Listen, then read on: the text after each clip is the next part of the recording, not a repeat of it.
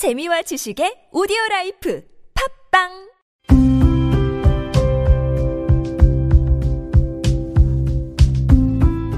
칼럼을 읽어드립니다.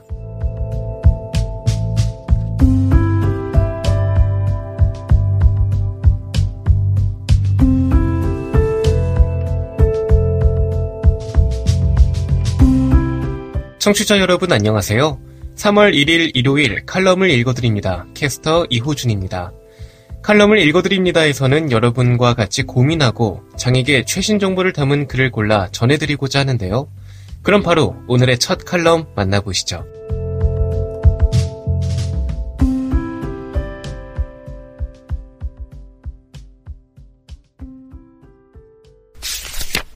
에이블 뉴스 교사가 장애인이 되어가는 방법 기고 김헌용 구룡중학교 교사 인간은 본질적으로 문제투성이의 구제불능이다.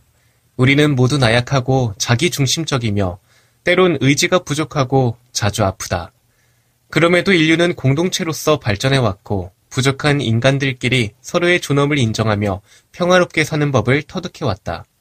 왕, 성직자, 귀족, 노예 등으로 지위에 따라 인간을 수직적으로 구별하던 시대에서 정치인, 예술가, 종교인, 학자, 사회운동가처럼 하는 일에 따라 인간을 수평적으로 구분하는 시대로 변하면서 우리는 얼마간 자신이 원하는 정체성을 선택할 수도 있게 되었다. 그러나 여전히 끈질기게 남아있는 수동적 인간상이 있다. 여성, 이주민, 그리고 장애인 등이 그것이다.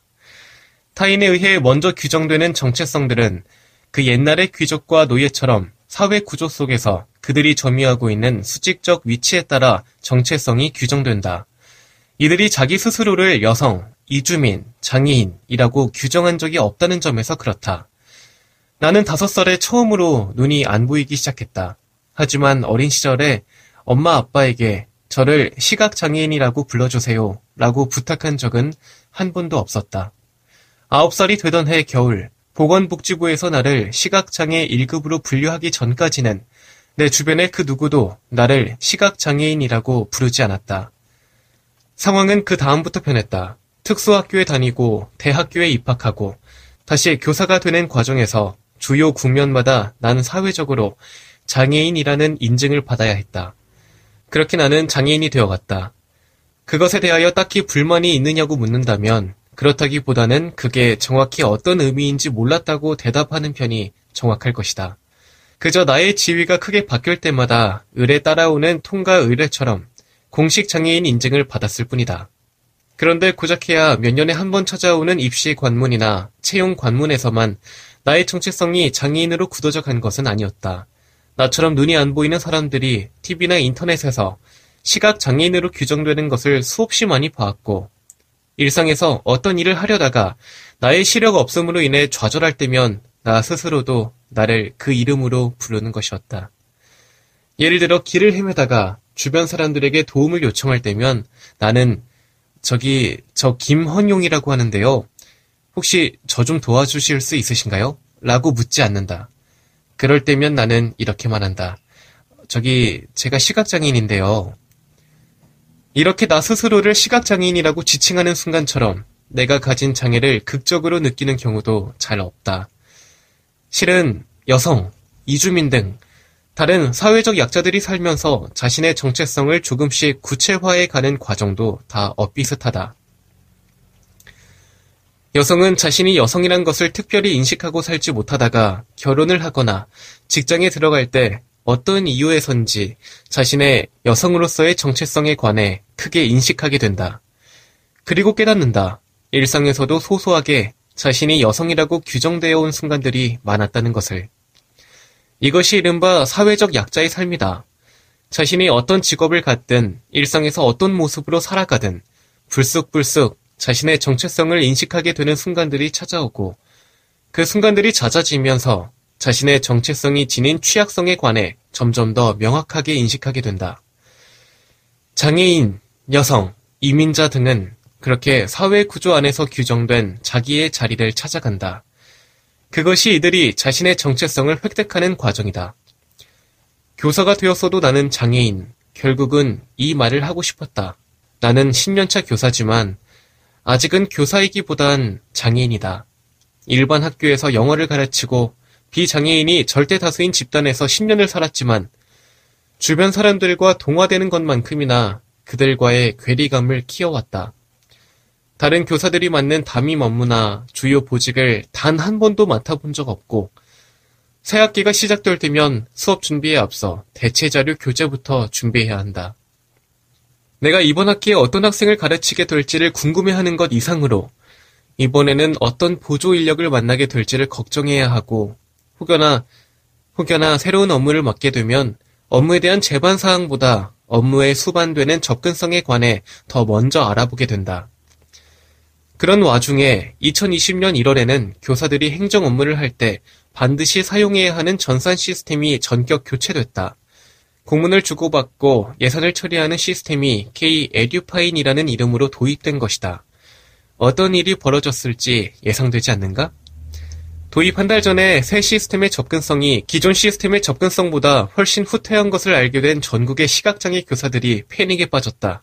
부랴부랴 시스템 개발 사업단에 항의를 하고 언론에 제보하고 자문단을 꾸려 뒤늦게 접근성 개선에 참여했지만 이미 너무 늦어버린 상황이었다. 3월 계약을 앞두고 있는 현재 나는 내게 배정된 공문 하나를 혼자서 확인하지 못한다. 설상가상으로 마침 이 기간은 서울시 교육청의 예산 문제로 내게 보조 인력이 배정되지 않는 기간이다. 그야말로 첩첩산중이 따로 없다. 여기에 활용 점정을 찍는 상황이 발생했다. 내가 3년 동안 맡아온 1학년 수업 대신 2, 3학년 수업을 맡게 된 것이다. 알아보니 3학년 교과서는 아직 대체 자료로 제작되어 있지 않았다. 아, 뿔싸. 교재 대체 자료 제작부터 신청해야 한다. 그런데 그 신청은 공문으로 해야 한다.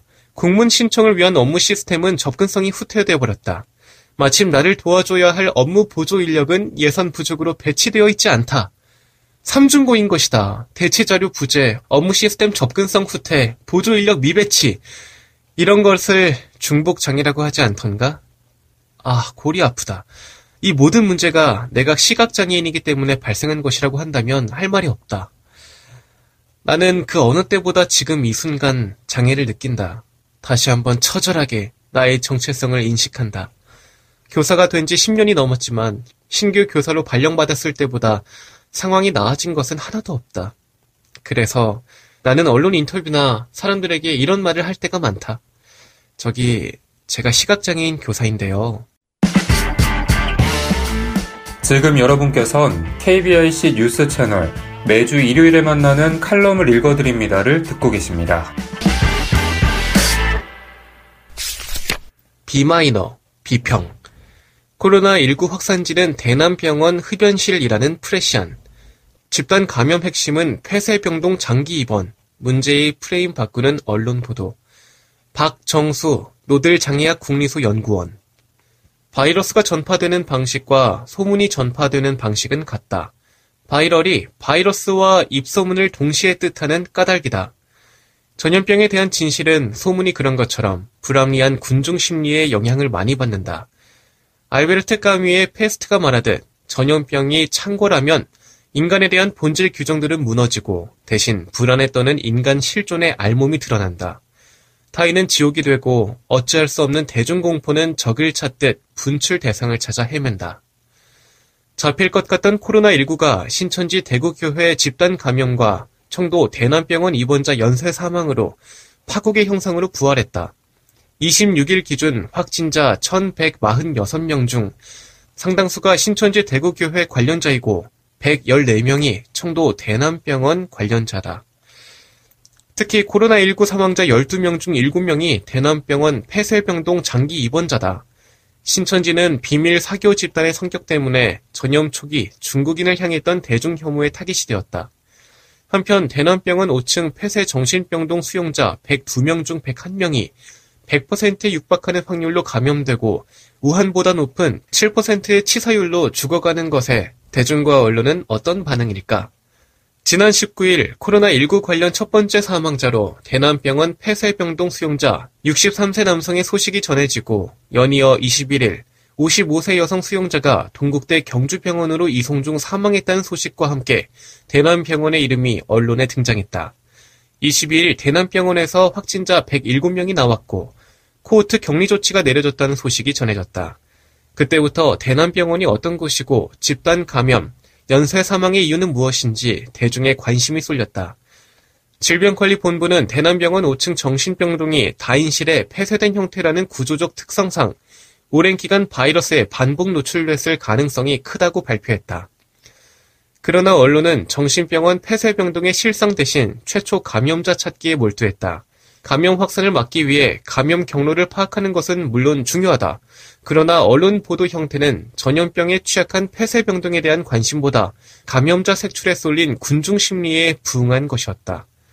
23일 프레시안 최일건 기자의 단독 청도발 코로나19 확산지는 대남병원 흡연실 사망자 4명 중 3명이 대남병원 관련자 기사는 특히나 문제적이다.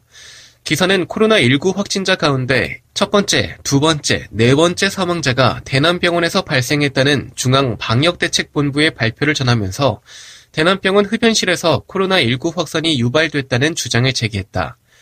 병원은 주차장 내 매점 옆에 흡연실 부스를 설치해 놨는데 이 흡연실 부스 안에서 정신병동 환자와 요양병원 환자, 외부인들이 함께 흡연을 했다는 것이다. 질병관리본부는 정신병동이 다인실에 폐쇄된 형태라는 구조적 특성상 오랜 기간 우한 코로나에 반복 노출됐을 가능성이 크다고 판단했다.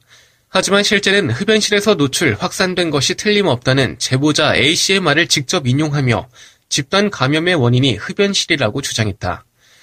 이어 24일 대남병원 수용자 중 다섯 번째 사망자가 발표되자 최일건 기자는 코로나19 청도 대남병원 정신병동 환자 또 사망, 국내 7명 중 5명이 정신병동 환자, 제목의 기사에서 또다시 흡연실 감염설을 주장했다. 기사는 알코올과 도박 중독자, 경증 환자 흡연자들은 담배를 못 피우게 할 경우 난동과 자해 등 폭력성을 띠기 때문에 병원 측에서도 이를 알고 눈 감아준 게 사실이라면서 면역력이 약한 정신병동 환자 중 흡연실 이용자가 같은 병동 환자들에게 전이되었을 확률이 높다는 병원 환자의 보호자 김모 씨의 말을 비중 있게 실었다. 게다가 기사 말미에는 김정원 정신건강 전문의가 자기 블로그에 쓴 글에서 정신과 환자 대부분은 망상과 환청 등을 겪고 있어 스스로 위생관리를 할 수 없으므로 호흡기 감염병은 순식간에 퍼져나간다.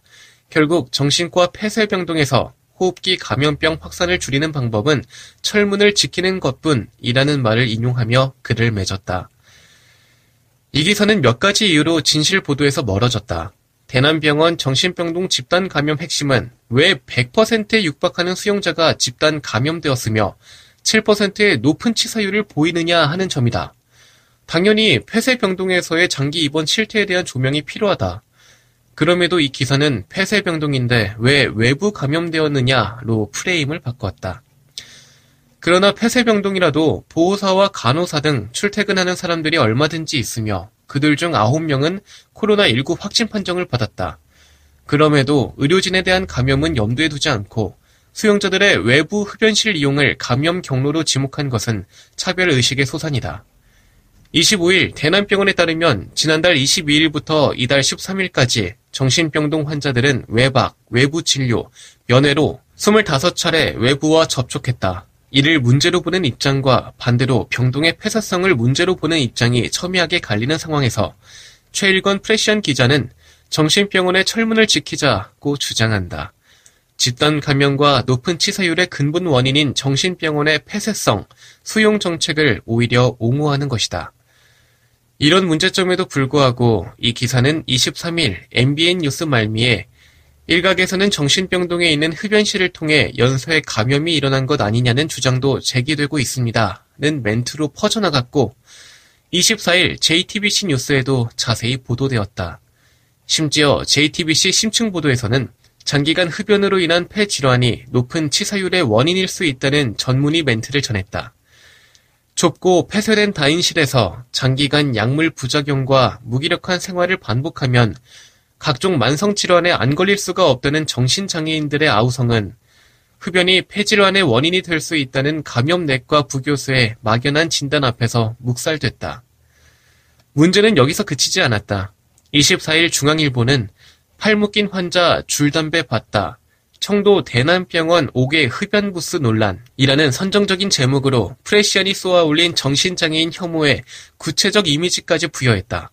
회설병동 입원자들은 흡연 부스를 사용하지 않았다는 병원 측과 병동 내부 환자의 진술을 전하고서도 그러나 정신질환자로 보이는 환자가 두 팔이 묶인 채 휠체어를 타고 5층에서 흡연 부스로 내려오는 걸 본 적이 있다는 방문 환자 B씨, 괄호치고 60, 괄호 닫고 B씨의 말을 인용하며 기정 사실화했다. 영화 미스트에서 가장 공포스러운 장면은 괴물들이 인간을 찢어 발기는 장면보다 마트에 갇힌 사람들이 공포와 광기에 휩싸여 믿지 않은 한 남성에게 불행의 원인이 적이 있다며 선동하는 장면이다. 그렇게 공포와 분노에 사로잡힌 대중에게 적이 적이 있다고 손가락질하는 행위를 주류 언론이 서슴지 않고 하고 있다.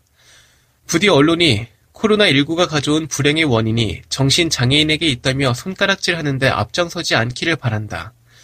이들은 강제 입원, 장기 입원으로 대두되는 한국 정신병원 수용 정책의 희생자다. 문제는 흡연실이 아니라 바로 치료의 기능은 전혀 하지 못한 채 그저 사람을 집단으로 가둬두는 오래된 정신병원 수용 정책이 있다.